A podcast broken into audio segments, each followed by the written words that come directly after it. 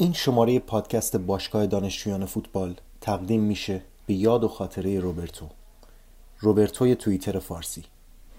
از مسافران پرواز شماره 752 هواپیمای اوکراین. Roberto Baggio, the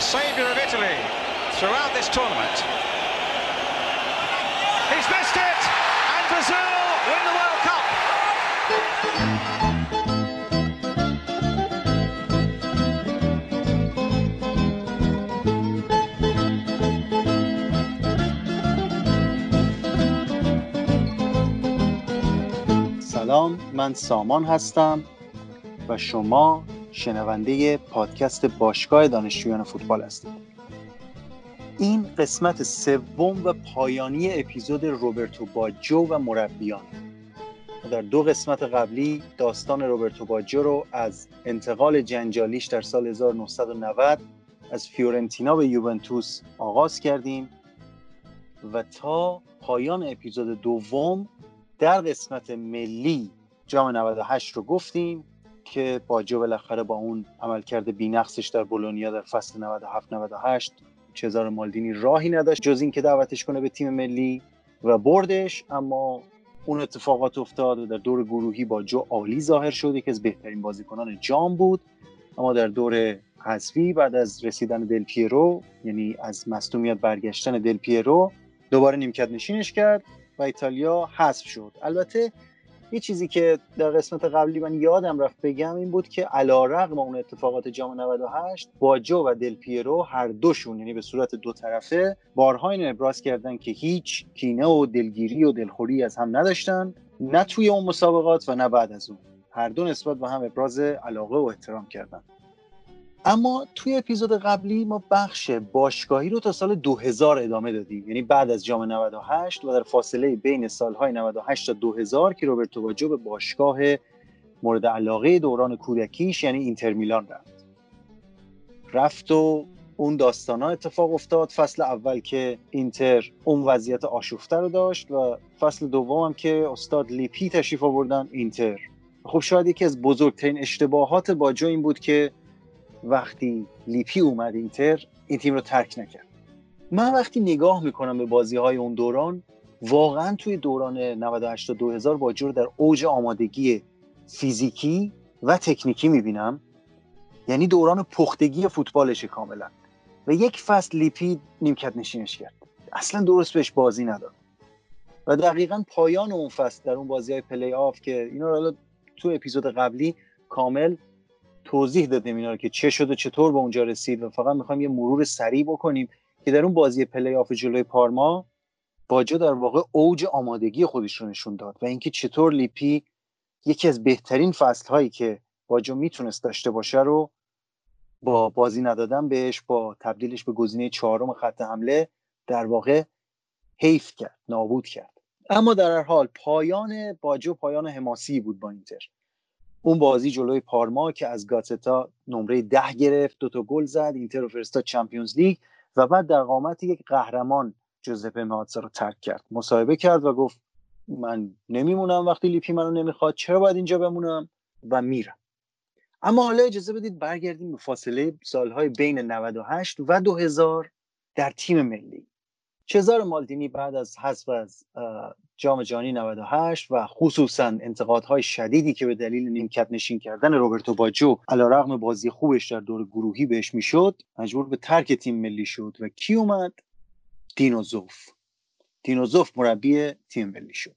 دینوزوف آدم وجیه الملی به قول معروف بود در ایتالیا و همه بهش احترام میذاشتن به خاطر سابقه ای که داشت به خاطر کاپیتان تیم قهرمان جام جهانی 82 بود و خب توی مربیگری هم آدم کم ای بود و احترام زیادی هم براش قائل بودن.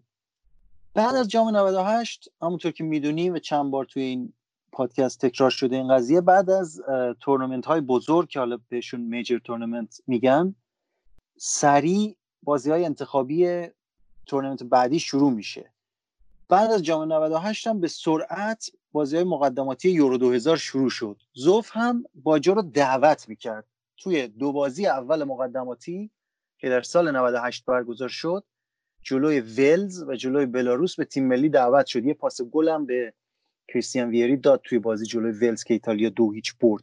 سال 99 هم جلوی نروژ برای یه بازی دوستانه ایتالیا و نروژ باجو دعوت شد و فیکس هم بازی کرد. ماه مارس سال 99 اما در ادامه این همون فصلیه که لیپی بهش بازی نمیده. لیپی بهش بازی نمیده و خب وضعیت مهاجمان ایتالیا هم که گفتیم چطوریه در جایی که رقابت وحشتناک بالاست. سال 98 توضیح دادیم تو اپیزود قبلی که گزینه های خط حمله انقدر زیاد بودن که واقعا انتخاب سخت بود. و توی همچی شرایطی وقتی یه بازیکنی در باشگاه خودش بازی نمی‌کنه یا بین چهار مهاجم انتخاب چهارم میشه اگرم به بازی میاد به عنوان یار تعویزی میاد. در چنین شرایطی مربی تیم ملی بهانه کافی رو برای این داره که کسی رو دعوت نکنه. گرچه همیشه هم حالا اینطور نیست مربیان ملی هم بودن که بازیکنانی رو فارغ از وضعیتشون در باشگاه دعوت می‌کردن چون می‌خواستن که اونا رو توی تیم داشته باشن. چیزی که در مورد زوف می‌تونیم بگیم اینه که اینطور نبوده. حالا زوف جز اون دسته از مربیانی محسوب نمیشه که مستقیما با باجو مشکل داشتند. اما می‌تونیم اینو هم بگیم که حالا مربی هم نبود خیلی علاقه داشته باشه به باجو وگرنه فرصت این رو داشت خصوصا با اون نمایش عالی که در همون اواخر فصل 99 2000 باجو داشت منجر به همون بازی درخشان جلوی پارما می‌تونست ببرتش توی تیم 2000 اما این کار رو نکرد. بازیکنانی رو ترجیح داد که حالا می‌تونست توجیه کنه دیگه چون اینا بازیکنانی بودن که توی تیماشون فیکس بودن نمایش درخشانی در طول فصل داشتن و در نهایت البته یه موضوعی هست که حالا آخر این اپیزود جایی که می‌خوایم بپردازیم به این که دلیلش چی بود واقعا یکم سعی کنیم اینو ریشه یابی کنیم اونجاش اشاره می‌کنیم. منتازوف برای دو مهاجمای خط حمله مونتلا و اینزاگی و دل پیرو و دلوکیو رو برد. به اضافه فرانچسکو توتی. که خب دیگه توتی بعد از جام 98 و از پایان جام 98 کم کم در حال تبدیل به بازیکن محوری و بازیکن غیرقابل کنار گذاشتن ایتالیا شده بود. و در واقع تواناییش برای بازی در پست ترکواتریستا این هافبک هجومی و انعطاف پذیری که به تیم می‌داد خصوصا به مربیان دفاعی مثل زوف یعنی زوف اگه خاطرتون باشه توی یورو 2000 تیمش پنج دفاعه بازی می‌کرد. و پنج دفاعه ای هم نبود که بگیم دوتا بازیکن چپ و راستش هر دوتا wing back کلاسیک باشن. پنج دفاعه بود که مثلا دفاع چپش که حالا wing back قرار بود باشه پاولو مالدینی بود. در بیشتر بازی ها نستا و کاناوارو به همراه یولیانو. که حالا یکی دو تا بازی هم نگرو بازی کرد. وسط بازی می‌کردن زامبروتا راست و پاولو مالدینی چپ. توی چنین شرایطی احتیاج به یک بازیکن دینامیکی مثل فرانچسکو توتی که توانایی انتقال توپ داشت و در این حال رنج پاس وسیعی داشت توی این تیم واقعا خیلی نیازش حس می‌شد. و در واقع تیم رو حول محور توتی ساخته بود. و همین دلیل من باز می‌خوام اینو بگم که علا رقم اینکه زوف بهانه این رو داشت که باجو بنزه کافی بازی نکرده در اون فصل خیلی هم دلش نبود که ببره روبرتو باجو رو. وگرنه همونطور که ببینید مسئله اینه که نبردن باجو بهانه می‌خواست توجیه می‌خواست. بردن باجو هرگز توجیهی نمی‌خواست. یعنی این این بازیکن انقدر محبوب بود بین همه که اگر شما از تخت بیمارستان برش میداشتی با برانکارد میبردی اردوی تیم ملی سوار هواپیما می‌کردی ببری مسابقات یورو کسی اعتراض نمی‌کرد. یه کمی دارم اقراق می‌کنم در بیان این موضوع ولی حقیقتا خیلی هم دور نیست از این. خود من برمیگردم به اون موقع. باجا در هر حالتی دعوت می‌شد ما خوشحال بودیم. خلاصه نکرد. حتی باجا رو توی لیست 26 نفره هم دعوت نکرد قبل از مسابقات که دیگه راه تکرار بر خطر بست به قول معروف. مثل مربی های قبلی تا روز آخر دردسر نکشه سر این موضوع بخواد به خبرنگارا توضیح بده. واجد دعوت نشد یورو 2000 به تیم زوف. و خیلی کنای آمیز درست در همون زمانی که زوف داشتیم رو میبست برای رفتن به هلند و بلژیک برای مسابقات یورو. باجو به انتخاب خوانندگان مجله گازتا دلو اسپورت به عنوان بهترین بازیکن قرن بیستم ایتالیا انتخاب میشه. طبق معمول داستان قدیمی. برنده توپ طلا میشه لیپی میندازتش از تیم یوونتوس بیرون. بازیکن قرن ایتالیا میشه در بازی پلی‌آف حساس سری آ برای لیگ قهرمانان در همون زمان در ماه می 2000 اون بازی درخشان رو انجام میده که اوج آمادگیشو نشون میده. بازم زوف نمیبرتش. چه میشه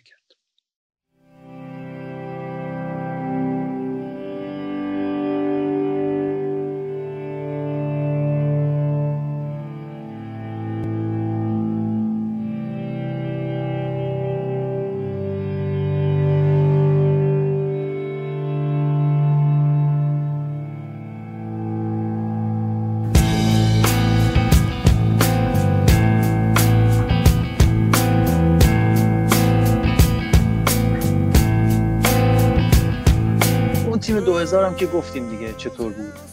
علاوه بر توتی تازه استفانو فیوره هم بود که اونم آفبک هجومی بود و تیم لاتسیو قهرمان شده بود. استفانو فیوره یکی از محورهای تیم بود و تیم زوف عملکردی که داشت توی مسابقات یورو عملکرد قابل دفاعی بود و با اون حالت دراماتیک در بازی فینال با گل دقیقه 93 سیلویان ویلتورد که مساوی شد در واقع قهرمانی رو از دست داد. و به صورت خیلی باز هم کنایه آمیزی الکس دل پیرو یکی از بازیکنانی که همیشه بالای با جو انتخاب می‌شد برای تیم در اون بازی فینال اومد به بازی و دو تا موقعیت تک به تک عالی رو که حتما باید گل می‌شد از دست داد. و در واقع زمین ساز شکست ایتالیا در فینال شد. اما در مجموع زوف عمل کردی داشت که قابل دفاع بود. و یه سری اتفاقات عجیبی هم افتاد بعد تورنمنت. بعد از اینکه ایتالیا اون بازی رو باخت تا دقیقه 93 یکی جلو بود و بازیکن‌ها آماده جشن قهرمانی بودند که بریزن داخل زمین که اون گل مساوی رو می‌خورن و بعد ترزگه اون گل طلایی وحشتناک رو زد. ایتالیا دوم شد. برلوسکونی اومد یه مصاحبه کرد و گفت که دینوزوف باید یه نفر رو میذاش زیدان رو بگیره. و چون این کار نکرد ما باختیم. بعد زوف فردای اون روز استفاده داد از تیم ملی. گفت که من تو کار برلوسکونی دخالت نمی‌کنم. برلوسکونی چرا باید تو کار من دخالت کنه؟ علا رقم این که بعدم برلوسکونی اومد گفت بابا حالا ما چیزی نگفتیم که مثلا یه مثلا حرفی زدیم مثلا فرض کن اشتباه. این چه برنامه استفا و فلان و به همان زفت گیر داده بود می‌خوام برم و رفت. استفاده داد و رفت. با اینکه برکنار نمی‌شد از تیم ملی نتایج خوبی گرفته بود. کسی فکرش نمی‌کرد که تمام بشه. حالا ما اینجا دوباره متوقف کنیم و برگردیم بریم به باشگاه.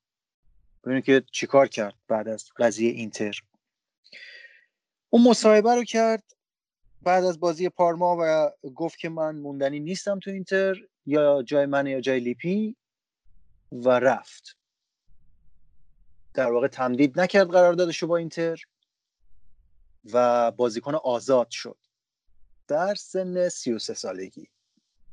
اینجا دوباره پیشنهادهای مختلفی داشت با جو. علیرغم اینکه 33 سالش بود گفتم به خاطر اینکه فرم خیلی خوبی داشت از نظر فیزیکی. شاید بهتون بگم این باجوی دوران اینتر میلان از باجوی دوران آس میلان که پنج سال قبلش بود چهار سال قبلش بود از نظر فیزیکی خیلی آماده تر بود. پیشنهادهای خیلی زیادی داشت. ناپولی بهش پیشنهاد داد و حتی اینجا دوباره من یه سری گزارش قدیمی روزنامه ها رو دیدم روزنامه های ایتالیایی که اون زمان دوباره می‌گفتن بارسلونا بهش پیشنهاد داده. بارسلونا در چند مقطعی در مقاطع قبلی ما می‌دونیم که موقعی که از یوونتوس می‌خواست بره میلان پیشنهاد داد به باجه موقعی که از میلان می‌خواست بره بولونیا هم بهش پیشنهاد داده بود. اینجا هم من توی کوریره یک گزارشی دیدم که باز در 33 سالگی بارسلونا گویا خیلی دوست داشت که باجو رو به خدمت بگیره یعنی بیاره اسپانیا. ولی باز هم به همون دلیلی که سه سال قبلش با جو تصمیم گرفت تو ایتالیا بمونه اینجا هم دوباره تصمیم گرفت توی تیم ایتالیایی بازی کنه. دلیلش هم این بود که اون زمان کسی از ایتالیا خارج می‌شد خیلی سخت بود که دیگه به تیم ملی دعوت بشه. دلیلش هم خیلی مشخص نبود واقعا. بعدا دیگه این یه ذره وضعیتش خفیفتر شد. اون زمان خیلی شدید بود. یعنی یک صدی وجود داشت انگار که بازیکنان خارج ایتالیا دعوت نشن. باید مثلا کریستیان ویری می‌شدی آقای گل لالیگا بشی تا دعوتت کنن. البته شاید دلیلش سطح خیلی بالای لیگ ایتالیا بود که وقتی بازیکنی از ایتالیا می‌رفت فرض بر این گذاشته می‌شد که نتونسته در تیمهای خوب ایتالیایی جایی برای خودش پیدا کنه. شما مثلا فرض کنید تا همین سالهای قبل مثلا ده سال قبل هم بازیکنی مثل, مثل جوزپ روسی در حالی که در اوج بود مثلا تو ویارال دعوت نمی‌شد به تیم ملی ایتالیا. یا کمتر دعوت می‌شد. بعدها دیگه این برداشته شد. و خصوصا یکم افت کرد سری آ. دیگه بازیکنانی که تو تیمای بزرگ خارج از ایتالیا بازی می‌کردن توجه بهشون بیشتر شد حتی مثل وراتی یا مثل جورجینیو. خلاصه بگذاریم از این و برگردیم به داستانمون. باجا تصمیم گرفت در ایتالیا بمونه و این بار برشا رو انتخاب کرد. تیمی که تازه از سری بی اومده به سری آ و مربیش کارلو ماتزون است. در چشم خیلی ها قرار بود دوران بازنشستگی باجا در برشا باشه که خیلی سریع هم بگذره. حالا مثلا 33 سالشه بره اونجا یه سال بازی کنه دو سال بازی کنه و به تدریج محو بشه. اما اون برشا واقعا تیم عجیبی بود و مربیش کارلو ماتسونه که به چند دلیل خیلی حق داره به گردن فوتبال ایتالیا. یکیش همین این دلیله که به ما فرصت بیشتری برای دیدن زیبایی های روبرتو باجو رو هدیه داد. دیگریش این که همون فصلی که باجو رفت برشا همون فصل آندرا پیرلو هم که فصل قبل در اینتر با باجو هم‌بازی بود به عنوان یار قرضی از اینتر اومد برشا. پیرلو هم میگه که مارچلو لیپی فرستادش برشا ولی خب به حالت خیلی دوستانه یعنی اومد بهش گفت که برو که تجربه کسب کنی و این حرفا. خلاصه باجو رو که اونجوری فرستاد رفت. پیرلو هم اینجوری فرستاد رفت. در بخش آخر ما یه پرانتزی هم باز می‌کنیم در این مورد که چطور این ماجرای پیرلو و لیپی مربوط میشه به چیزی که ما می‌خوایم راجبش بحث کنیم. پیرلو هم اومد به برشا و ماتزونه اولین کسی بود که پیرلو رو که تا اون زمان به عنوان هافبک هجومی بازی می‌کرد چه قبل ترش در برشا که بازیکن برشا بود و چه بعدش که رفت اینتر اولین کسی بود که پیرلو رو در پست هافبک تدافعی یا هافبک بازیساز یا deep-lying midfielder یا به قول ایتالیایی‌ها regista به بازی گرفت. در سال 2000 در 21 سالگی پیرلو. این باز دوباره چیزی بود که در 15 16 سال آینده دریای اقیانوسی از زیبایی رو به هواداران فوتبال ایتالیا و جهان هدیه داد. کسی که پیرلو رو در اون پست به جهان معرفی کرد و بعدش که پیرلو رفت به میلان پیوست. کارلو آنجلوتی هم در همون پست در ادامه بهش بازی داد. و بعد یوونتوس و تیم ملی ایتالیا و آنچه از پیرلو دیدیم در واقع شروعش با کارلو ماتسونه بود. اون فصل برشا واقعا تیم عجیب و خوبی بود. تیمی که ببینید برشا تا اون زمان هرگز نیومده یه چل پنجاه سالی بود که نیومده بود سری آ و بتونه بمونه. و هدفشون مسلما موندن توی لیگ بود دیگه. اما نتیجه خیلی بهتری گرفتن. بازیکنهای جالبی داشتون تیم. یکی مثلا فیلیپو گالی ستاره گذشته تیم میلان که بازیکنی که از سال 1982 تا 96 توی آ سی میلان بازی کرد و تمام اون سالهای اوج آریگو ساکی و فابیو کاپلو بازیکن میلان بود. حالا کمتر از بارسی یا مالدینی یا کاستا کورتا یا تاسوتی بازی می‌کرد ولی همیشه جزء گزینه‌هایی بود که مرتب بازی می‌کرد. یعنی با اینا به صورت متناوب اگر کسی مصدوم می‌شد یا حتی در مواقعی و فصلهای حتی بازیکن فیکس بود. گالی در 37 سالگی تو برشا هنوز کاملا رو پا بود و دفاع وسط فیکس تیم بود. اون یکی دفاع وسط تیم کی بود؟ دنیله بونرا بازیکن آینده میلان که یه جورایی توی میلان آینده که مالدینی و نستا رو داشت و کاستا کورتا بونرا میشه یه نقشی شبیه فیلیپو گالی توی میلان گذشته. این دو تا بازیکن دفاع بودن بعد دو تا برادر داشت برادران فلیپینی که هافبک بازی می‌کردن و فوروارداش هم جالب بودن. یکی داریو هوبنر بود فوروارد آلمانی مجارستانی اصل که بعدا توی پیاچنزا آقای گل ایتالیا میشه تو سن 37 سالگی.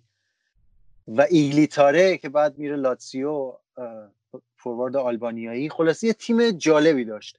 یه کار دیگه ای که ماتسونه می‌کنه اینه که باجو رو به عنوان ترکواتریستا پشت دوتا مهاجم بازی میده. این بردن پیرلو به نقش رجیستا یعنی هافک دفاعی یعنی رأس این پایین لوزی خط میانی و گذاشتن باجو بالای لوزی خط میانی در واقع می‌تونم بگم که ماتسونه یه پکیجی یه مجموعه ای از زیبایی و تکنیک رو در خط میانی خودش آفرید و به فوتبال ایتالیا هدیه داد. همونطور که گفتم فرصت بیشتر برای دیدن باجو و سالهای زیادی برای دیدن پیرلو. حالا پیرلو همیشه فیکس بازی نمی‌کرد. میومد بازی می‌کرد گاهی و مهم این بود که توی 21 سالگی پستش رو تغییر داد و تبدیل شد به چیزی که باید می بود و بعدا ثابت شد که پست واقعیشه. این ماتسونه واقعا از این نظر جای تحسین داره توی فوتبال ایتالیا. اون فصل روبرت باجو 10 تا گل زد. 10 تا گل زد و کلی هم پاس گل داد. داریو هوبنر 17 تا گل زد. بهترین گلزن تیم شد. بعد نکته مهم اینه که شروع باجو تو برشا خیلی خوب نبود. یه چند تا مصونیت داشت و گلزنیش تازه از هفته 20 شروع شد. اون موقع هم 18 تیمی بود سری ها 34 تا بازی بود. یعنی کل این 10 تا گل رو تو 14 تا بازی زد. ما اینو زیاد تو باجو می‌بینیم که وقتی یهو ناگهان اوج می‌گیره واقعا غیر قابل توقف میشه. اواخر فصل با برشام همینطوری شد. اواخر فصل اولش. اما یه گل به موندنی و خاطر انگیزی که اون فصل روبرتو باجو زد در واقع نماد کاریه که ماتسونه توی برشا کرد. ما دیگه تا حالا داستان دعوای باجو با مربی رو داشتیم. دیگه یکی یکی این قصه فرسایشی مربیایی که باشون مشکل داشت می‌رفت باشگاه های مختلف بعد اینا دنبالش می اومدن بدبختی. آریگوساکی که اومد میلان بنده خدا رفت اینتر لیپی اونور دنبالش اومد اینتر. یعنی این مشکل دنبال می‌کرد باجو رو. در واقع برشا جایی بود که باجو رفت و با آرامش رسید. احترام بسیار زیادی اونجوری که شایستش بود توی برشا بهش گذاشتن. بازوبند کاپیتانی تیم و شماره ده رو بهش دادن و بازیکن فیکس تیم. تنها چیزی که باجو از ترکیب دور می‌کرد این بود که مصدوم بشه. اون گل به یوونتوس توی دلالفی روی یک پاس بلند پیرلو و یک تاچ بینظیر روبرتو باجو که هم استوب بود و هم دریبل همزمان. فندرسار کش اومد دریبل خورد توپو زد تو گل.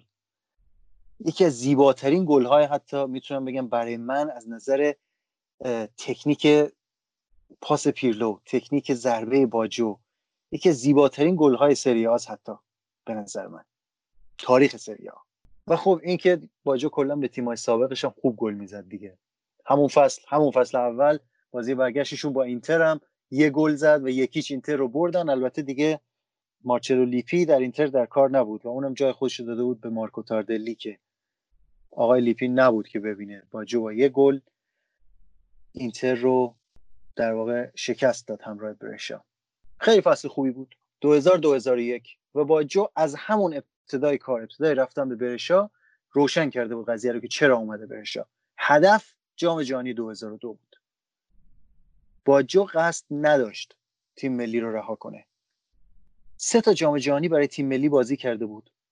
توی هر سه تا جام جهانی شاید بشه گفت بهترین بازیکن باجو بود. 94 که بدون تردید جام 90 یکی از بهترین ها بود. حالا ممکنه بعضیا بگن اسکیلاچی بود بعضیا بگن یکی دیگه بود ولی باز دوباره در هر بازی که توی زمین بود ستاره تیم بود.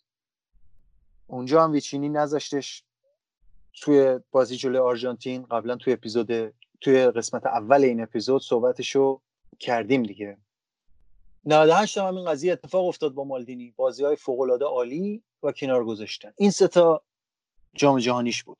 یورو 92 که ایتالیا نرفت. یورو 96 که استاد ساکی دعوتش نکرد به تیم ملی از دست داد. یورو 2000 که دینوزوف به اون ترتیب علیرغم آمادگی دعوتش نکرد به تیم ملی از دست داد و هیچ وقت توی یورو بازی نکرد. حالا مونده بود جام جهانی 2002 که با جو توی اون جام جهانی 35 سالش می‌شد. اما اومده بود بجنگه و ثابت کنه که آماده است و باید بره حقشه که بره. به اون فصل رو که شروع کرده بود فقط برای سقوط نکردن هشتم تموم کرد و جام اینترتوتو را پیدا که جام اینترتوتو یک جام مانندی بود در واقع که به نوعی مقدماتی جام یوفا بود. بازی می‌کردن تیم ها به صورت حذفی و سه تیم در نهایت سه تا فینال داشت که برنده های اون فینال ها می‌رفتن جام یوفا. به فینال کاپ اینترتوتو هم رسید برشا آخر فصل. اونجا منتها با قانون گلزده در خانه حریف به پاریس سن باخت. سف سف توی فرانسه مساوی کردن یکی یک تو ایتالیا. گل بازی برگشت به پاریس سن هم با جو زد. همچنان در حال گلزنی از اون طرف مربی ایتالیا کی شده بعد از اون استعفای عجیب غریب زوف تراپاتونی. ایتالیا مدلش جوش الان این شکلیه که هر کی مربی میشه هوادارانش در سراسر جهان دنبال اینن که آقا رابطه این با باجو چجوریه؟ تراپاتونی هم که مربی شد کار ما همین بود. سری برگشتیم کند کاف کردیم رفتیم عقب ببینیم چه خبر بوده. اون موقع مثل الان نبود که اینترنت اینقدر گسترده باشه همه چی رو بتونید ظرف پنج دقیقه پیدا کنی. آقا بودو برو ببین اون فصلی که تراپاتونی مربی یووه بوده باجو توی یووه بوده. اون فصلایی که با هم بازی با هم توی اون تیم حضور داشتن اختلاف داشتن یا نه چطوری بوده چطوری نبوده. خلاصه فهمیدیم که اونطور که اختلاف جدی داشته باشن و حالا حتما لزوما با هم بد باشن نبوده. چیزی هم پیدا نکردیم که خیلی با هم خوب باشن ولی مشکل جدی هم نداشتن. و خب باجا توی در واقع یوونتوس تراپاتونی بود که کاپیتان یوونتوس شد توپ طلا برد و همیشه فیکس بود. بنابراین یک آدم منطقی اینجا اینطور فکر می‌کرد که تراپاتونی فرصت خواهد داد. یعنی حق باجا رو حداقل نخواهد خورد. اگر آماده باشه اگر خوب باشه دعوت خواهد شد به تیم ملی. فصل 2001 2002 اینطوری شروع میشه. خب باجا که دعوت نمی‌شد در اون زمان به تیم ملی همچنان. منتها فصل 2001 2002 شروع شد. باجو رسما اعلام کرد که هدفش اینه که به جام جهانی بره. و مهم هم این بود که تراپاتونی اعلام کرد باجو رو زیر نظر داره. یعنی در واقع اینطور نبود که کنار بذاره احتمال دعوت کردنشو. گفت باجو هم مثل همه من نگاه می‌کنم به بازی ها و اگه خوب باشه دعوت میشه. فصل منتهی به جام جهانی باجو ناگهان اوج می‌گیره و مثل سامسون شاید موهاشو بلند می‌کنه و قدرتش برمیگرده.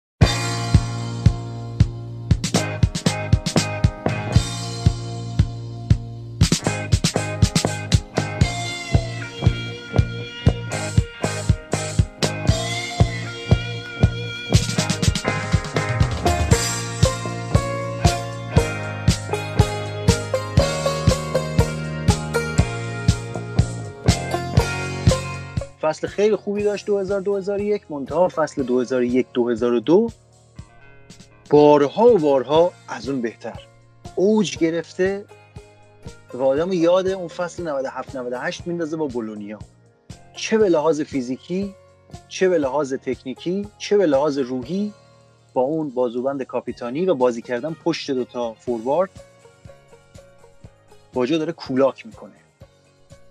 این فصل پیرلو البته رفته یه بازیکن جالب دیگه اومده جاش.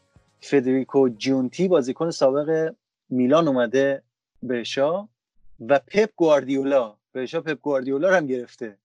و این دوتا اینجا هم بازی میشن. حالا یه دوره بعدا گواردیولا میره روم باز دوره برمیگرده بهشا با هم هم بازی میشن. از طرفی توی فوروارد هم داریو هوبنر از تیم رفته ولی کی اومده؟ مارکوس شاپ. مارکوس شاپ معروف اتریشی. و یه بازیکن جالب دیگه. لوکا تونی. این دوره که باجو و لوکاتونی هم بازی میشن و تا پایان دوران بازی روبرتو باجو هم این ادامه پیدا می‌کنه. فصل چجوری شروع میشه؟ بازی دوم روبرتو باجو به تورینو گل می‌زنه. بازی سوم دقیقه 93 گل مساوی می‌زنه به لچه. بازی پنجم فصل جلوی آتلانتا هتریک می‌کنه. سه تا گل می‌زنه. آقا هیچ کس توی سال جام جهانی جلودار باجو نیست. هیچ کس. بازی هفتم گل می‌زنه بازی هشتم گل می‌زنه بازی نهم گل می‌زنه. نه بازی هشت گل صدر جدول سریا اینجاست که همه هواداران روبرتو باجو در تمام جهان به وجد اومدن. تقریبا مطمئنیم که معجزه شبیه فصل بولونیا در حال شکگیریه که توی سری های اون زمان که بهترین فوروردهای جهان توش حضور داشتن باجا توی 34 سالگی بالای همه قرار گرفته. تازه فوروارد بازی نمی‌کنه داره ترکواتریستا بازی می‌کنه. اصلا یه چیزی بی‌نظیر. برشا هم توی تیمای بالای جدوله. اما بازی نهم همون بازی که گلم زد جلوی ونیتسیا اکتبر 2001 مصدوم میشه. مصدوم میشه و چه مصدومیتی؟ ربات صلیبی پاره می‌کنه. صلیبی زانوی چپ. گفتیم باجو با زانوش داستان ها داشت دیگه. تا 19 سالگی سه بار عمل کرده بود. با مصدومیت غریبه نبود. منتها کسایی که با فوتبال خوب آشنان می‌دونن.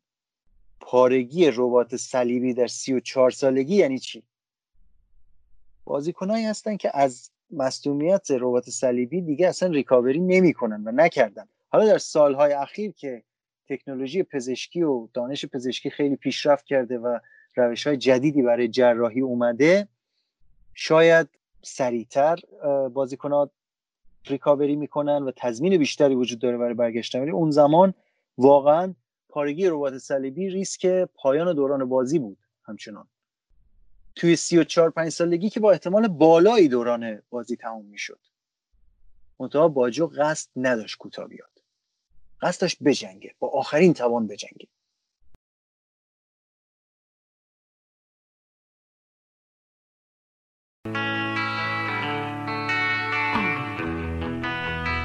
اعلام می‌کنه که سریع جراحی خواهد کرد و ریکاوری رو شروع می‌کنه و در یک ریکاوری سریع و شگفتآور در کمتر از چهار ماه این زمان ریکاوری ACL معمولا بین چهار ماه تا 6 ماه تازه وقتی میان زمان می‌بره تا بتونن به شرایط بازی برگردن.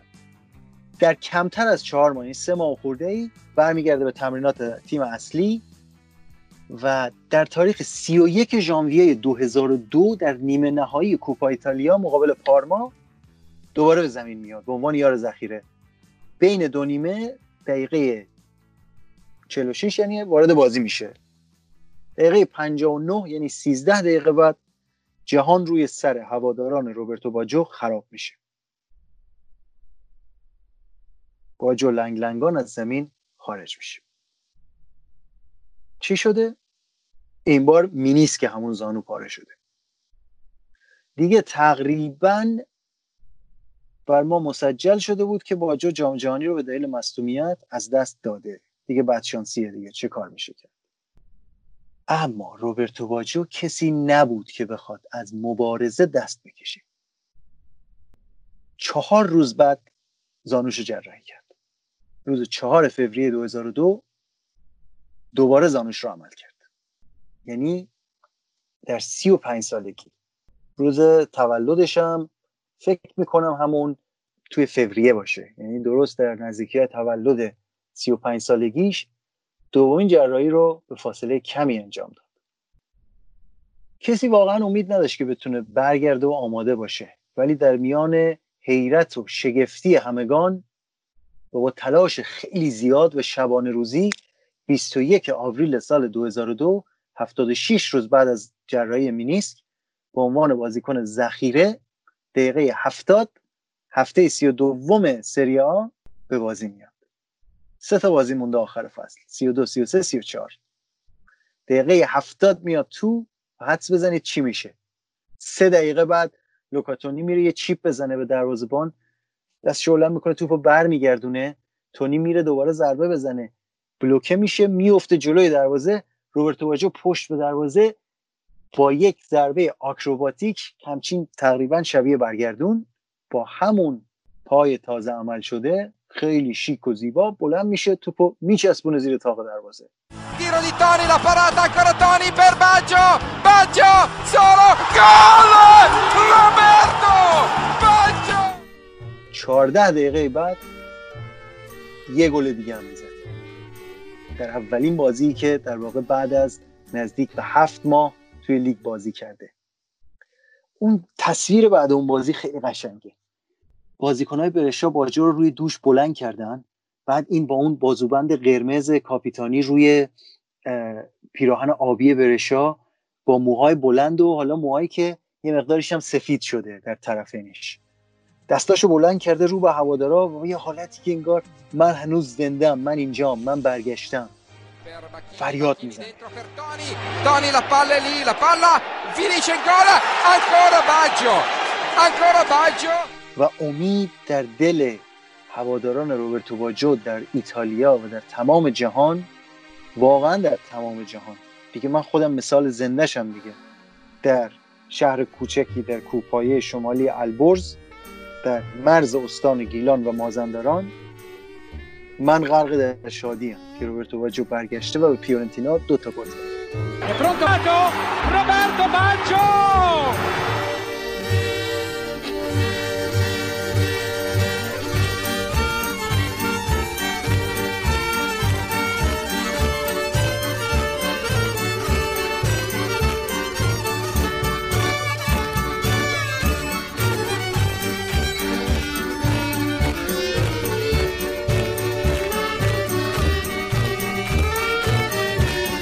آمارش میشه 11 گل در ده بازی فصل که به زمین رفته. خیلی جالبه.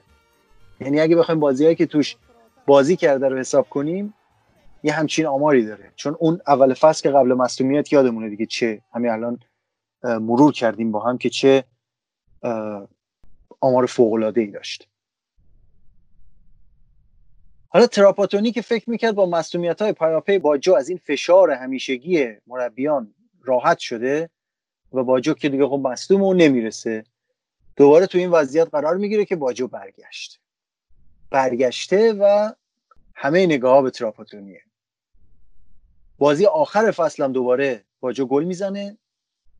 برشار از سقوط نجات میده و با آمار بسیار خوبی لیگو تموم می‌کنه. دیگه همه نگاه به تراپاتونیه که چیکار می‌کنه؟ تراپاتونی نهایتا علا رقم فشار بسیار شدید هواداران در ایتالیا و در جهان میگه که نه به نظر من باجو خیلی سریع برگشته دوباره به بازی و هنوز آماده نیست. هنوز از مصدومیت برنگشته و دعوتش نمی‌کنه. میگه دعوتش نمی‌کنم برای تیم ملی. باجو سعی می‌کنه نهایتا تسلیم نشه و یه نامه می نویسه یک نامه سرگشاده خطاب به تراپاتونی می نویسه که این نامه که از دردناکترین تجربه های فوتبالی خارج از زمینه برای خود من. نامه که باجا توش توضیح میده چقدر پیراهن ایتالیا رو دوست داره و چقدر فداکاری کرده از موقعیت هایی که گذشته تا تو ایتالیا بمونه و برای به دست آوردن این پیراهن بجنگه و توضیح میده که چطور در طول اون فصل علا رقم همه این مصدومیت ها شب و روز تلاش کرده و توضیح میده چطوری تونسته سریع برگرده. اینکه چطور وقتی مصدوم شد به جای اینکه مثل بقیه از فرصت مصدومیت استفاده کنه حالا یه چند روزی هم چند سباهی هم بیشتر با خانواده و اطرافیانش بگذرونه چطور در کمپ های اختصاصی تمرینی روز و شب در باشگاه توی جیم توی استخر و توی زمین عرق ریخته و تلاش کرده و دو برابر اون زمانی که بقیه توی ریکاوری روزانه صرف می‌کنن صرف کرده تا اینکه به بازگشتش سرعت ببخشه. همه اینا رو تو نامه می نویسه یه بخش از اون نامه رو می‌تونیم با هم بخونیم مثلا. میگه دو سال پیش من تصمیم گرفتم در ایتالیا بمانم و برشا و ماتسونا را انتخاب کردم تا برای پیراهن ایتالیا در جام جهانی بجنگم. تجربه بازی در برشا برای من بسیار پرمعنا بود. چه به لحاظ معنوی و چه به لحاظ فنی و همینطور امکان دوباره فراخوانده شدن به تیم ملی. این کار را برای این کردم که بیش از هر چیزی در جهان به پیراهن ایتالیا تعلق خاطر دارم و به همین دلیل است که فکر می‌کنم می‌توانم در جام جهانی به تیم ملی کمک کنم. در سه ماه اخیر هر روز هر ساعت و هر دقیقه زندگی من برنامه ریزی شده و فقط با یک هدف بوده است. ساعتهای سخت و طاقت فرسا در باشگاه و استخر و زمین تمرین دور از خانواده و دوستان و همه چیز و فقط کار سخت برای یک هدف پیراهن لاجوردی. اگر به آن نرسم این حقیقت تلخ را خواهم پذیرفت. اما حداقل خودم را سرزنش نخواهم کرد که تا روز آخر دست از تلاش نکشیدم. این نامه رو با جا روز 6 می به صورت سرگشاده می نویسه و در رسانه های ایتالیا منتشر میشه. همه نگاه ها میره رو تراپاتونی. اما تراپاتونی پاشو تو یک کفش می‌کنه. آجو رو نمی‌بره.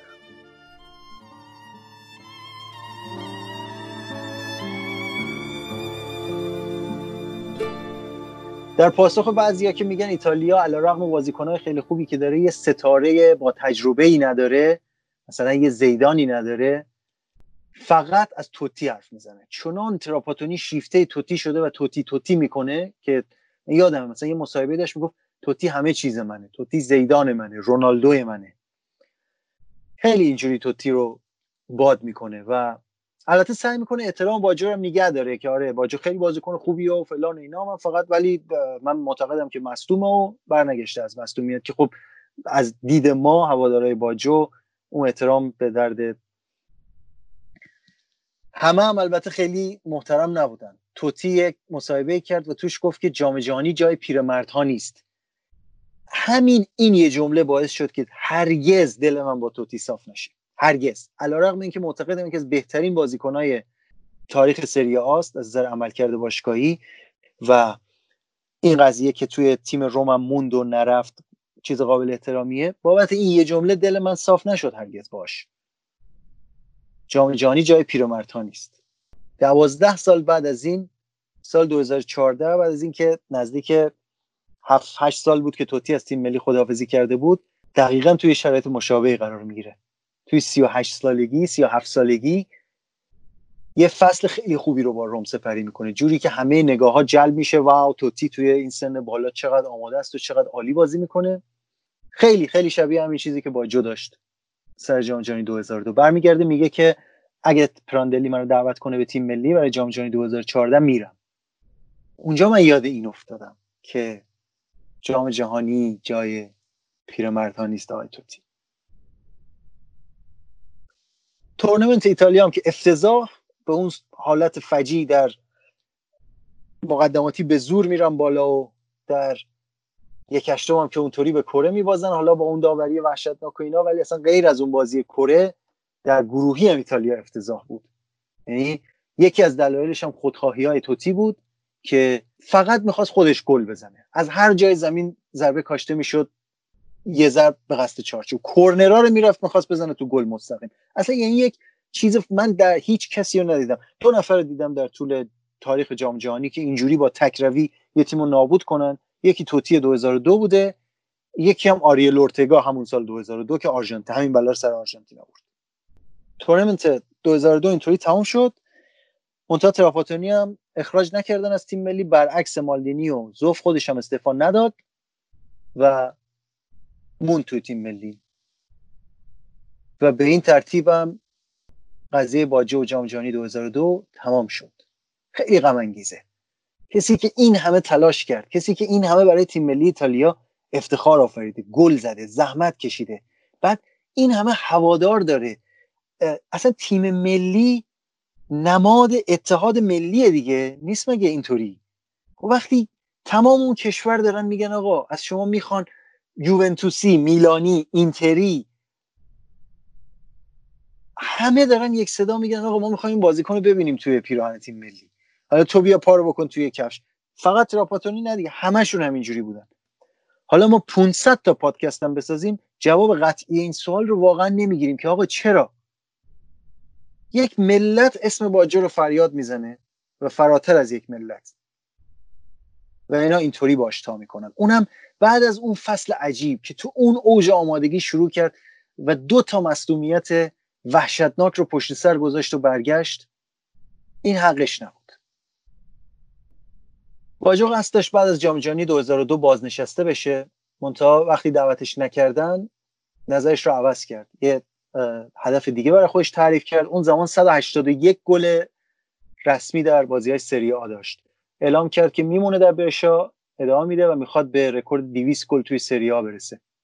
و جالب اینه که موند و عالی هم بود. دوباره فصل 2002 2003 در سن 35 36 سالگی 12 گل 9 پاس گل. باز رتبه عالی هشتم برای برشا. یه اینترتوتوی دیگه.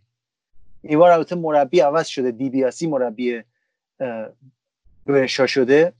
و باز دوباره مشکل خاصی ندارن. باجو فیکس کاپیتان تیمه و تو اون فصل خیلی گلای قشنگی هم زد. از جمله دو تا گل چیپ قشنگ یکی به آتالانتا و یکی به لاتسیو بسیار فصل موفق و در واقع یک جواب دندان شکنی بود به اونایی که می‌گفتن باجو تمام شده است و حالا مثلا نباید بردش آماده نیست و فلان. در همون بعد از اینکه جام جهانی تموم شد یک ماه بعدش فصل شروع شد و باجو اینجوری با عملکرد فوق خودش دوباره چشما رو خیره کرد. فصل بعدش فصل 2003 2004 دوباره ادامه داد. 12 تا گل زد شد 193 تا گل. فصل بعد هم دوباره 12 تا گل زد. گلای خیلی قشنگ. فصل رو کامل بازی کرد به شام 11 هم شد. تعداد گلاش رسون به 205 تا. این وسط یه امید واهی هم وجود داشت بین دوستداران باجو که شاید تراپاتونی برای یورو 2004 دعوتش کنه. مونتا تراپ دیگه فوشش خورده بود سر 2002 دیگه. فوشش خورده بود و دیگه اصلا اومد در قضیه رو اینجوری بست که توی آوریل 2004 یعنی دو ماه مونده به شروع بازی های یورو دو ماه خورده ای فدراسیون اومد پیشنهاد داد که بازی خدافزی براش برگزار کنن برای باجا در بازی دوستانه ای که مقابل اسپانیا داشت. تراپاتونی هم سریع از خدا خواسته. بله بله باجو فلان از بهمان است. من دعوتش می‌کنم با افتخار بیاد تو تیم بازی دوستانه خداحافظی کنه. من به عنوان یک کسی که شاید باجو رو از همه بازیکنان تاریخ فوتبال که دوست داشتم بیشتر بهش علاقه داشتم یعنی محبوب شماره یک منه در تاریخ فوتبال. اگر از من بپرسن یک چیز باشه که به خاطرش باجو رو نبخشم میگم قبول کردن این پیشنهاد فدراسیون برای بازی خداحافظی. البته از تواضعی بود که داشت در اون زمان و این جستش برای این بود که می‌خواست به همه نشون بده که آقا من انقدر این پیراهن رو دوست دارم که براش جنگیدم تا تونستم. الانم حتی این فرصت رو برای یه بازی هم از دست نمیدم. میام و یه بازی دیگه برای تیم ملی انجام میدم و خداحافظی می‌کنم. اون بازی خداحافظیش حتی جلوی اسپانیا توی 37 سالگی بازم عالی بازی کرد. یه دونه ضربه ایستگاهی زد به تیر. تو چند تا پاس خیلی قشنگ داد و اصلا روبرتو باجو خود فانتزی فوتبال بود. خود زیبایی فوتبال بود. فانتازیستا که اصلا این کلمه ایتالیایی یا در مورد فوتبالیستای فانتزی استفاده می‌کنن. فانتازیستای واقعی بود. اینطوری بگم که بعد از روبرتو باجو دیگه نداشتیم فانتزی باز این شکلی. که انگار در حال اجرای نمایش باشه در حال اجرای باله باشه. باجو از تیم ملی خداحافظی کرد و کمی بدتر یک بازی به پایان فصل. آخرین گلش تو سری آ جلوی لاتزیو زد. خب این فصل آخرش بود دیگه توی سری آ. خداحافظی کرد. داستان ما اینجا تموم میشه. داستان تموم میشه ولی حالا وقتشه که دیگه یک کمی بپردازیم به اون چیزی که از اول گفتیم. و اینکه حالا اینجا من سامان هوادار شیفته روبرتو واجو می‌خوام خودمو بذارم کنار. واقعا خودمو بذارم کنار. سعی کنم یکمی منطقی به قضیه نگاه کنم. که آقا چی بود قضیه؟ چه مشکلی بود؟ چتون بود واقعا؟ ببین اول ما باید ببینیم که روبرتو واجو چه جور بازیکنی بود. تقریبا توضیح دادیم در طول اپیزودها که یک بازیکن فانتزی بود با تکنیک فوق العاده هم تکنیک حمله توپ هم تکنیک دیریبل زدن هم تکنیک از مقابل برداشتن بازیکن کارهایی مثل یه پا دو پا یا مثلا دیریبلای ریزه الان ما خودمون بهش میگیم گل کوچیکی. و هم موقعی که روی فرم بود سرعت خوبی داشت و حمله توپ بالایی داشت. تکنیک پاس خیلی بالایی داشت. منتها این رو باید بپذیریم که این بازیکن اصلا ساخته نشده بود برای چیزی که ما شاید ازش به عنوان فوتبال مدرن یاد کنیم. باجو بازیکنی از جنس بازیکنان دهه 80 فوتبال بود. مهاجمی از جنس دهه 80 فوتبال بود. پلاتینی چیز جالبی در مورد باجو گفته بود. گفته بود که باجو شماره نه کلاسیک نه تنها نیست بلکه فالس ناین کلاسیک هم نیست. یعنی نه کاذب کلاسیک هم نیست. نام شماره نه و نیم رو گذاشته بود روی باجو. این شماره نه و نیم چیزیه که پلاتینی در مورد باجو استفاده کرد. می‌گفت که یه چیزی بین مهاجم و فوروارد و درستم بود. باجو استاد بازی در اون ناحیه بود. بازی در ناحیه بین خط میانی و خط حمله چه بازی بین خطوط چه اضافه شدن به حمله و چه بازی سازی بالای زمین در یک سوم دفاعی حریف. حالا اولین مربی که مشکل جدی با باجو داشت کی بود؟ لیپی و ساکی بودن دیگه همزمان.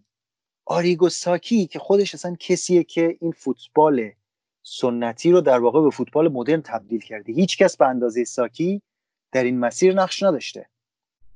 یکی از شاخصهای تغییر از فوتبال سنتی به مدرن در ایتالیا این بود برای ساکی. یعنی گذار از کاتناچو به فوتبال مدرنی که توش همه دفاع می‌کنن و همه حمله می‌کنن.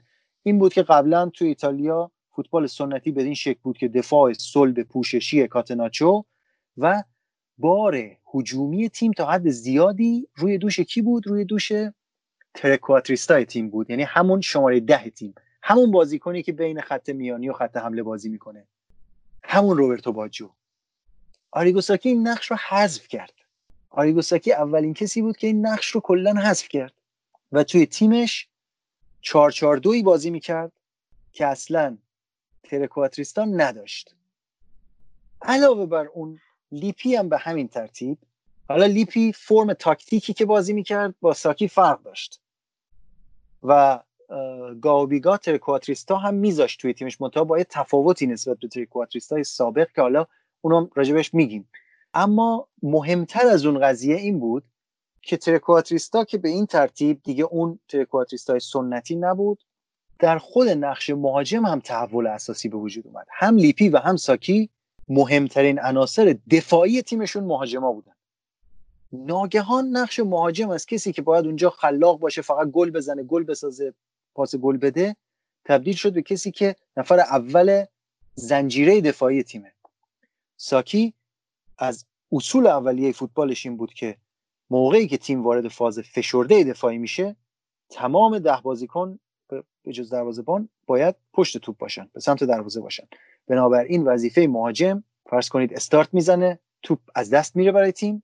در جا مهاجم باید پرس کنه اول بعد که پرس کرد تموم شد تازه باید برگرده. عقب به زنجیره دفاعی اضافه بشه. هیچ پستی به اندازه مهاجم فشار فیزیکی روش نبود. و این رو باید ما بپذیریم که باجو برای این شکل بازی ساخته نشده بود.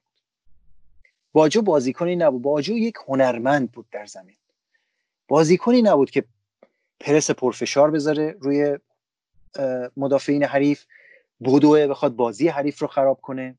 به همین دلیل بود که باجو زیر نظر ساکی و لیپی و حتی حالا مربیان دیگه ای مثل کاپلو که اونام بالاخره این شکل فوتبال مدرن رو بازی می‌کردن دچار مشکل می‌شد.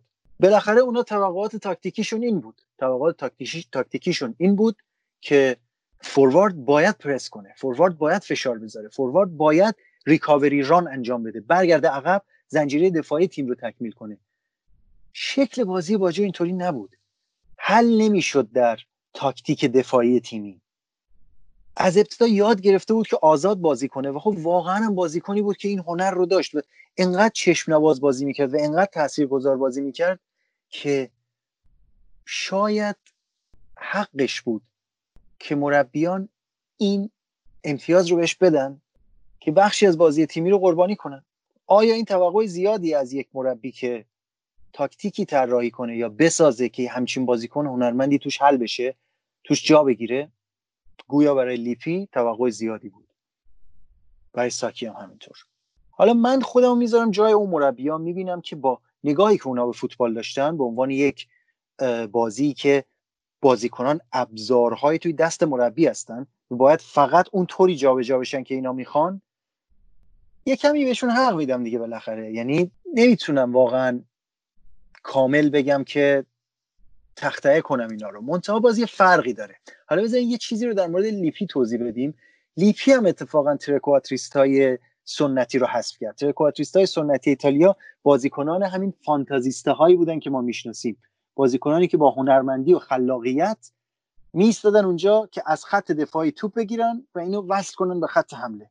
خیلی حالا بازیکنان دونده و فیزیکی نبودن. منتها این تغییر کرد. در عصر ساکی و لیپی و کاپلو این کلا عوض شد. یعنی تیم هایی که با trequartista حتی بازی می‌کردند بعضیا که مثل تیم های ساکی و تیم کاپلو اصلا trequartista نداشتن. حالا کاپلو در برخی برهه ها داشت. ساکی که اصلا اعتقادی نداشت به این پست و اونایی هم که داشتن مثل مثلا لیپی جلوتر از بازیکنانی استفاده می‌کرد که حتما فارغ از اینکه چقدر تکنیکی باشند یا نباشند قابلیت فیزیکی بسیار بالا داشته باشند که بتونن درگیر بشن با مدافعان فشرده حریف. این هنوز هم مونده این سنت در ایتالیا.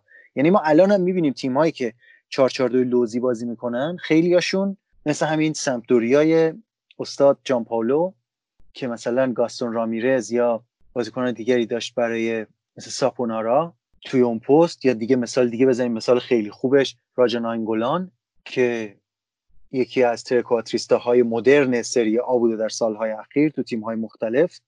اینا همه می‌بینید که بازیکنانی هستن که تکنیکشون در حد قابل قبولیه ولی فیزیک خیلی خوبی هم دارن. حالا مارچلو لیپی اصلا در خط میانی کلا مخالف بازیکن فانتزیستا بود. یک مثال دیگه ای در مورد لیپی بخوام من بزنم.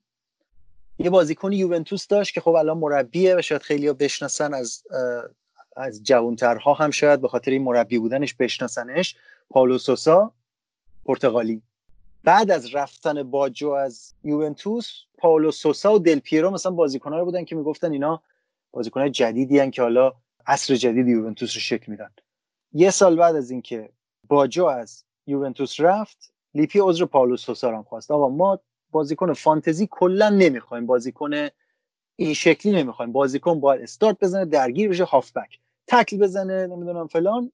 پالوسوسا هم فرستاد رفت دورتموند. و جالب اینه که همون فصل بعدش که رفت دورتموند فینال جام باشگاه اروپا توی ترکیب اصلی دورتموند بازی کرد و یوونتوس رو بردن قهرمان اروپا شدن. اینطوری انتقام گرفت از مارچلو لیپی. ببینید ما حتی مارچلو لیپی هم که واقعا بدترین جفاها رو کرد به باجو من درک می‌کنم. من خیلی توی تاکتیک تیم لیپی خصوصا در تیم ملی ایتالیا و دوره دوم یوونتوسش غور کردم. مسئله اینه که لیپی خط هافبکی می‌خواست که این خط هافبک لحظه به لحظه تغییر موقعیت بده با توجه به شرایط مختلف بازی چیدمانش رو تغییر بده. خب توی نوک این خط هافبک روبرتو باجو جا نمی‌گیره چون روبرتو باجو این این بازیکنی نبود که این کارو بکنه. یعنی این بازیکنی نبود که نگاه کنه و هی همراه تیم جابجا بشه. خودش باید با درک خودش از فضا جابجا می‌شد. خودش باید جاگیری می‌کرد در فضاهایی که خودش ترجیح می‌داد. این ویژگی باجو بود. و به این دلیل بود که آبش با ساکی و لیپی توی یک جوب نمی‌رفت که نمی‌رفت. اما همین آقای لیپی همین آقای لیپی که پاولو سوسا رو به این دلیل از تیم بیرون کرد باجو رو به این دلیل از تیم بیرون کرد وقتی میاد پخته تر میشه مربی تیم ملی ایتالیا میشه و در جام جهانی 2006 و قبلترش در مقدماتی اینا می‌بینه با یه اوجوبه مثل پیرلو طرفه که این بازیکن به این شکل به نوعی یک فانتازیستای مدرن در پست آفک دفاعی یا در پست رجیستا اینجا میاد میندازتش بیرون. خیر سیستم تیم رو یک کمی به قول معروف تنظیم می‌کنه یک کمی عوض می‌کنه و پیرلو رو نگه میداره. خب مگه پیرلو رو کسی بیرون می‌کنه؟ اینجا دیگه واقعا به این رسیده که این به عقلش رسیده که باید از این هدیه از این استعداد استفاده کرد. نه اینکه بندازی بیرون بگی من اینو نمی‌خوام. هافکای من نباید این شکلی باشن. میاد توی جام جهانی 2006 اینو به وضوح ما می‌بینیم که پیرلو محور تیمه و آزادانه داره بازی می‌کنه. جاگیری هاش شهودی غریزیه و معمولا هم درسته. پوشش پشت خط هافبک رو داره. به جاش چیکار می‌کنه؟ به جاش میاد سه تا بازیکن دیگه خط هافبک و سه تا بازیکن بسیار فیزیکی جنگنده و دونده می‌ذاره. کامورانزی و گتوزو و سیمون پروتا. حتی به خاطر این چیدمان حاضر توتی رو بذاره بیرون مثلا. توتی و دل پیرو چرخشی بازی می‌کردن. اما پیرلو باید باشه. این چیزی بود که لیپی در اون زمان نداشت. منتها اینجا یه چیز دیگه ای هم بگیم. اونم این که باشگاه با تیم ملی فرق داره. باز علا رقم این که لیپی اینطور تا کرد با باجو ما اینو میگیم که آقا از نظر تاکتیکی بالاخره می‌گفت نمی‌خوره دیگه به ترکیب من. تو برنامه های من جایی نداره. حالا هر چقدر این سخت باشه یا این غیر قابل قبول باشه که شما بهترین بازیکن جهان بگی نمی‌خوره به تاکتیک من نهایتا باشگاه دیگه. این بازیکن تو این باشگاه نشد میره توی باشگاه دیگه بازی می‌کنه.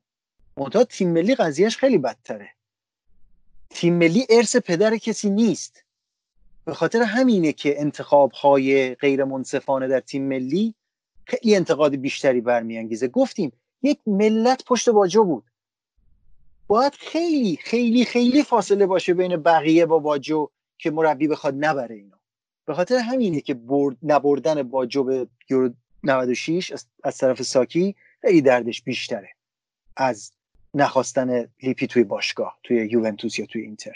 میگم باید فاصله خیلی زیاد باشه و در موقعیت هایی که این اتفاق افتاد و مالدینی سرانجام تسلیم خواسته مردم شد و رسانه ها شد و برد باجو رو دیدیم که باجو از بهترین بازیکنان تیمش بود.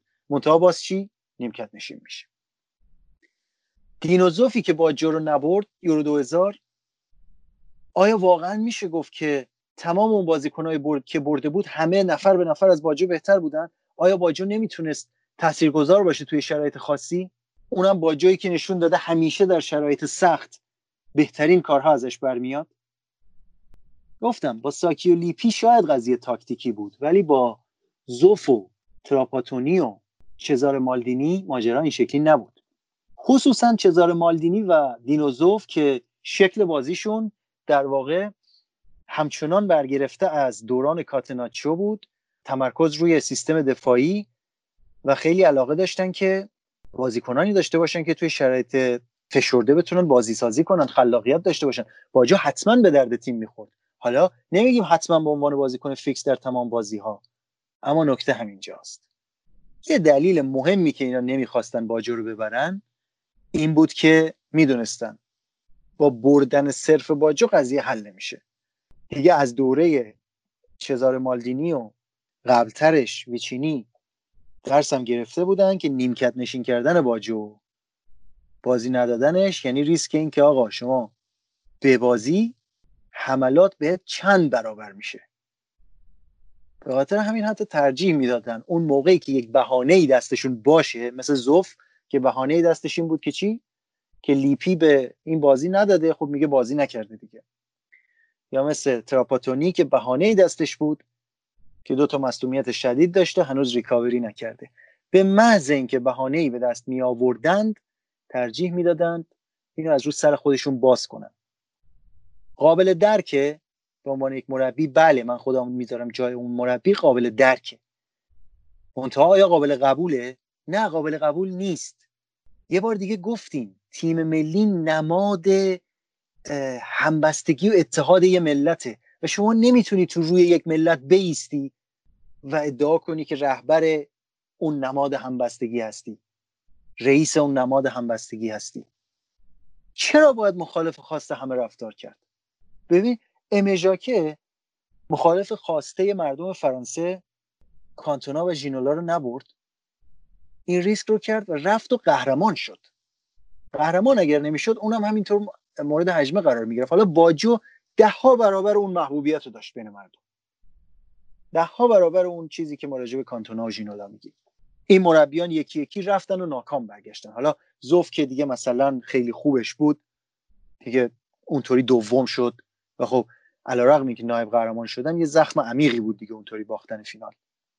باز مالدینی و زوف اینطور بود که بعد بعد از اینکه این فشارها شدت گرفت روی نبردن باجو استفاده دادن و رفتن. استاد تراپاتونی که بعد جام جهانی 2002 طلبکارم بود.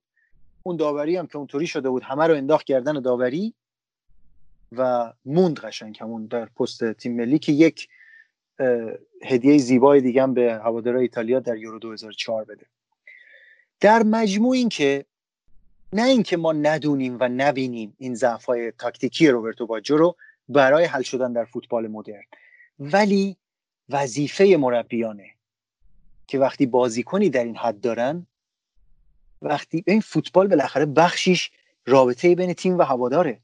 شما نمی‌تونی زیبایی رو از فوتبال بگیری به خاطر اینکه میگی این به تاکتیک من نمی‌خوره یا مثلا من یکی رو می‌خوام حتما بدوه این یک کیلومتر کمتر میدوه در طول بازی. یک کیلومتر کمتر میدوه ولی نسبت به اون بقیه بازیکنانی که شما مد نظر داری شاید ده ها برابر در موقعیت های سخت و فشرده مفید. شما توی همین دوره پایانی باجه در سن 33 تا 37 سالگی تو برشا برین گلهاش رو ببینید حرکاتش رو ببینید ببینید که چطور توی اون دفاعهای فشرده کالچو سری آ دریبل می‌زنه فضا باز می‌کنه پاسهای طلایی میده. در واقع اینطوری می‌تونم خلاصه کنم قضیه رو. این مربیان میومدن به جای اینکه مسئله رو حل کنن به جای اینکه یه چالشی رو که براشون به وجود اومده که چطور من می‌تونم از این بازیکن استفاده کنم و در عین حال اصول تاکتیکی خودم رو فلوی تاکتیکی تیم خودم رو هم حفظ کنم. این یک مسئله است دیگه یک چالشه. به جای اینکه بخوان این مسئله رو حل کنند چیکار کردن؟ صورت مسئله رو پاک کردن. لیپی خیلی دیر یاد گرفت که این مسئله رو چطور باید حل کرد. در سال 2006 و سر پیرلو یاد گرفت. موقعی که دیگه از باجو گذشته بود ولی حل کردن این مسئله بود که ایتالیا رو قهرمان جام جهانی کرد. ایتالیا اگه پیرلو رو نداشت اون جام قهرمان می‌شد من به شخصه بعید می‌دونم. فقط از ابتدا تا انتهای جام یه نگاهی بکنید به اینکه چقدر تاثیر داشتیم بازیکن. زوف و تراپ و مالدینی هم حالا مالدینی که برد نباید اون رو بزنیم توی یک دسته با لیپیوساکی. ولی زوف و من فکر می‌کنم بیشتر دنبال این بودن که آقا دردسر چرخشی بازی چون جفتشون به مهاجما چرخشی بازی می‌دادن. هم زوف و هم تراپاتونی. اینا باجو رو به چشم دردسر می‌دیدن. وگرنه از نظر تاکتیکی اونقدری هم حالا اینا مدرن و انقلابی نبودن که بحث پرس و بحث جابجایی سریع و بازی positional بازی موقعیت محور اینکه حالا حتما باید بازیکن سر جای خودش باشه و اینا خیلی برای اینا نبود. اینا برای لیپی و ساکی بود. به خاطر همینه که باز من علی‌رغمی که زوف رو خیلی هیچکس سرزنش نمی‌کنه. همه میگن زوف بنده خدا چاره ای نداشت. باجو در اون فصل کم بازی کرده بود. من با این توجیه با این توضیح که تیم ملی باشگاه نیست که شما بیا بگی این انقدر بازی کرده این انقدر گل زده این انقدر فلان کرده پس من اینو می‌برم اینو نمی‌برم. تیم ملی معیارهای دیگری داره.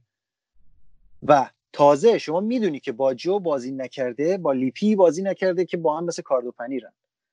باز اینو نمی‌بری و این نبردن توجیهی نداره جز این که این مربی ها میترسیدن از بردن باجو میترسیدن ببرنش یه بازی بازیش نخوان بدن اون وقت دردسر بشه جو به هم بریزه. مربی که قدرت روحی روانی بالایی داشته باشه مربی که تسلط داشته باشه رو تیمش از این چیزا نمیترسه. همون سال 2002 و تو همون جام جهانی فیلیپ اسکولاری رونالدوی رو که از آوریل سال 2000 تا قبل جام جهانی سر جمع ده تا بازی هم نکرده بود. یعنی برای دو فصل با خودش می‌بره جام جهانی. شما فرض کنید یک فصل رو کامل از دست داده بود دو تا پارگی رباط صلیبی پیاپی بعدم نزدیک جام جهانی کلا نزدیک به 10 تا حدود 10 تا بازی کرده بود برای اینتر. اما این بازیکن رو با خودش می‌بره جام جهانی و توی تورنمنت رونالدو با 8 گل آقای گل تورنمنت میشه. حالا شاید شما بگید مثلا باجوی 35 ساله کجا رونالدو 26 ساله کجا؟ okay باشه. و باجو سال 2002 35 سالش بود. یورو 96 که 35 سالش نبود. یورو 96 با 28 سال سن 29 سال سن توی اوج دوران فوتبالش بود. دو فصل قبلش توپ طلا برده بود قبلش نفر دوم شده بود. یک فصل اونم به حالت مثلا نصف و نیمه کمی افت کرده بود. اینجوری هم نبود که اصلا بازی نکنه.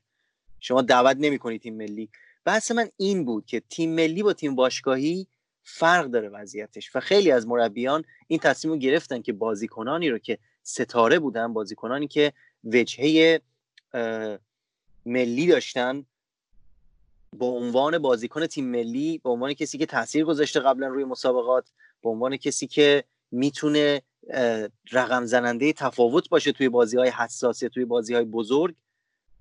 اینا رو با خودشون میبردن. فارغ از اینکه حالا وضعیت باشگاهیشون تو چه حالتی بخواد باشه. بعد روبرتو باجا هر وقت دعوت شد به تیم ملی چه تو تورنمنت های اصلی چه تو بازی های مقدماتی همیشه عالی کار کرد.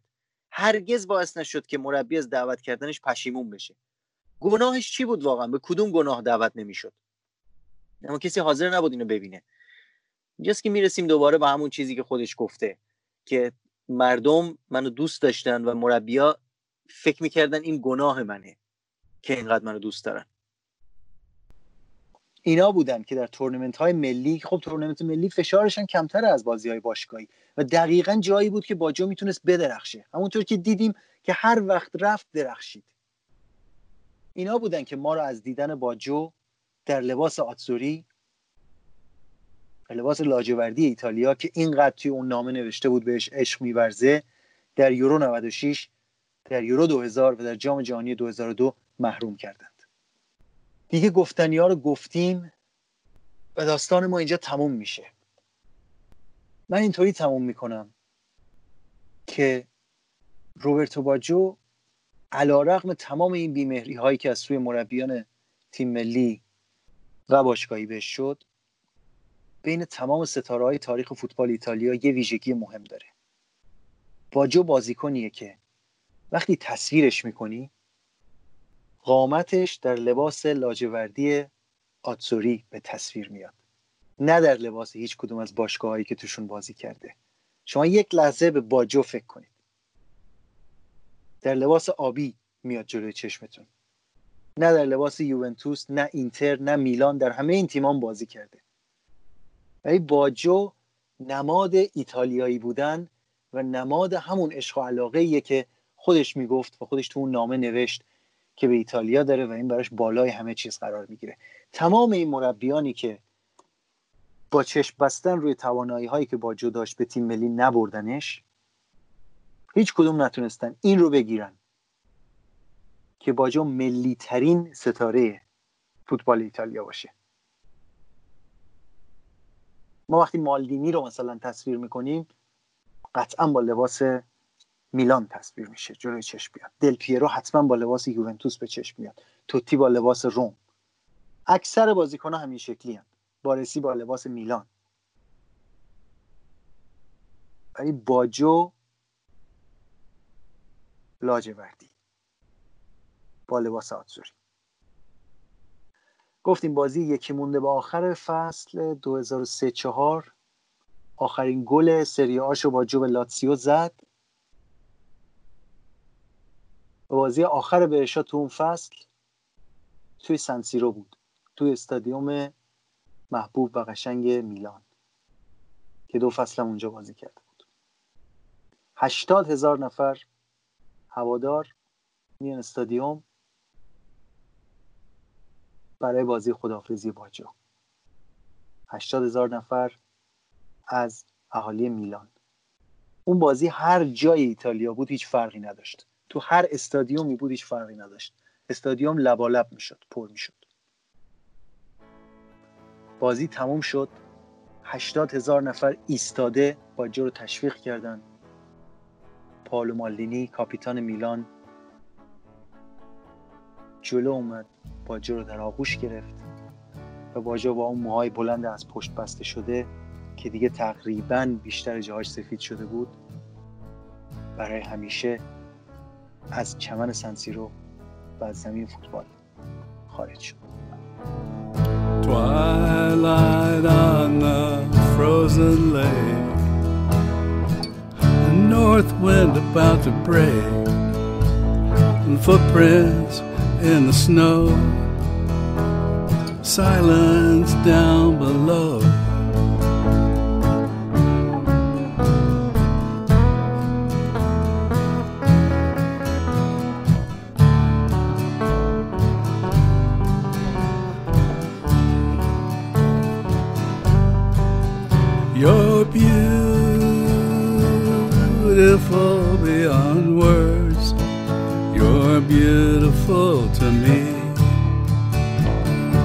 Could make me cry. Never say goodbye.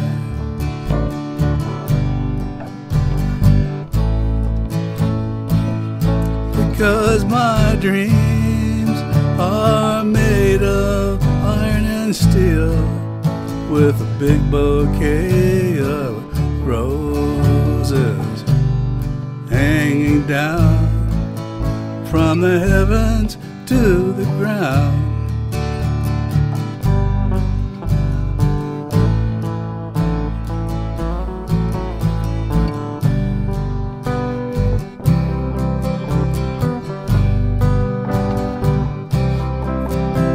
The crashing waves roll over me as I stand upon the sand. For you to come and grab hold of my hand.